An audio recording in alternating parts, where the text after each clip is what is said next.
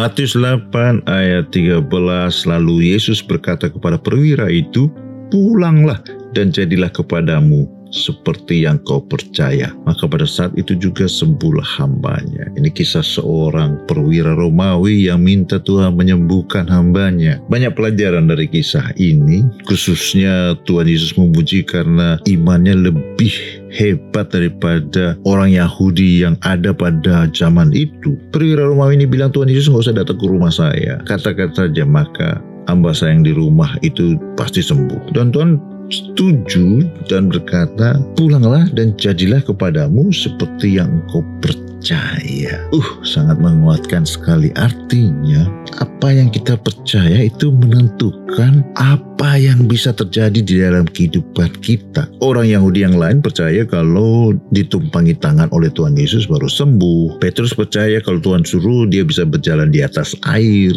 Dan perwira ini percaya kalau Tuhan cukup berkata-kata maka orang yang jaraknya jauh pun sembuh karena perkataan Tuhan. Nah sekarang pertanyaannya sejauh mana kita percaya akan kemampuan Tuhan untuk menolong kita untuk menolong orang-orang kita kasih dan kita sedang dukung dalam doa. Sebab Tuhan katakan apa yang kita percaya itulah yang akan terjadi kepada kita.